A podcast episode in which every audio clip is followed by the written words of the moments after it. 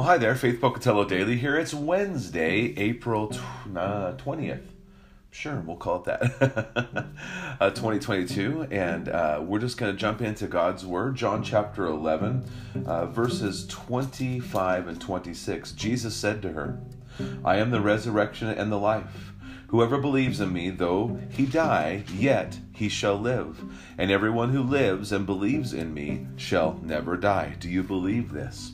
And I think this is a question for us. Do we believe this? And what does that mean that we shall never die? What it means is that there was there are those who will die who will die in their trespasses and their sin. And that's what we wish that that would never happen upon anybody. And we pray for those who who though sometimes hard to pray for we pray for them. And so um, but do we believe this? Do we really believe that we're going to pass the judgment and pass into to uh, from death to life do we believe that that we'll never die and I think that we need to understand that God has given us eternity. He has put it in us.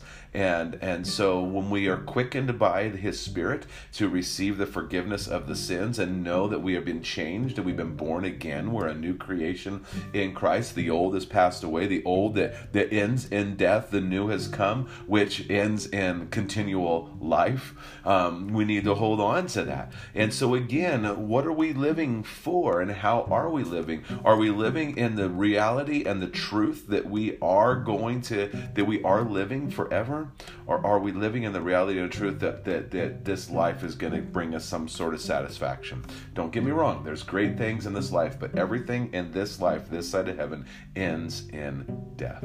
So may God richly bless your day on that note. uh, uh, enjoy Jesus and go and share life. God bless.